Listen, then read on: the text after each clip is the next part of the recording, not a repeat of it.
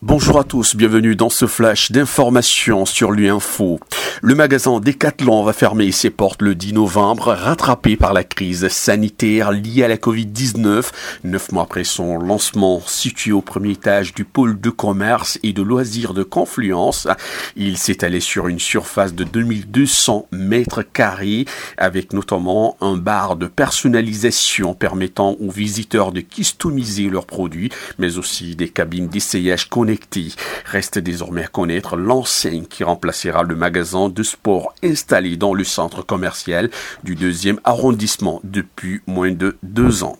Le cours Lafayette sera fermé à la circulation à compter de ce mardi de novembre et jusqu'en février 2022 entre la rue Ney et le boulevard Jules Favre dans le troisième arrondissement de Lyon. Cette fermeture temporaire imposée aux véhicules motorisés intervient dans le cadre des travaux d'aménagement du boulevard Vivier-Merle pendant la durée des travaux, la circulation des bus, des vélos et des cheminements piétons sera maintenue. C'est ce mardi de novembre également que la vitesse autorisée sera rabaissée à 50 km. Il s'agit du tronçon du boulevard Laurent Bonnevaille, situé le long du parc de la Féicine, entre le périphérique et le quai Charles de Gaulle.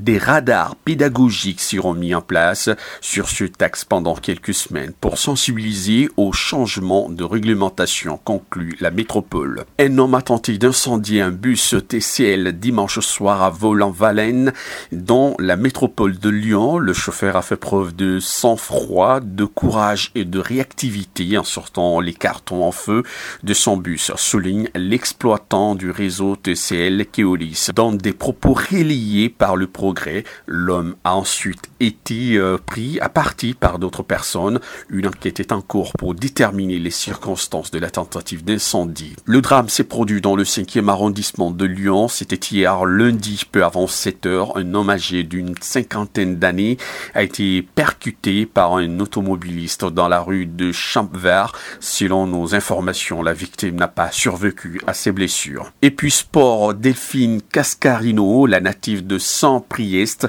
a ainsi fêté sa énième apparition en D1. Elle a inscrit euh, 14 buts en championnat depuis ses débuts lors de la saison 2014-2015. Titulaire contre Suyo dimanche sur le score de en but à 6.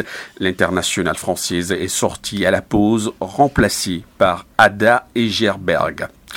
On le sait depuis un moment, Samuel Umtiti n'a plus la cote au FC Barcelone. L'entraîneur, l'entraîneur Ronald Koeman sur la sellette après les derniers mauvais résultats ne compte pas sur lui. Le défenseur central pourrait quitter le club catalan durant le mercato hivernal. C'est la fin de ce flash. Merci à tous.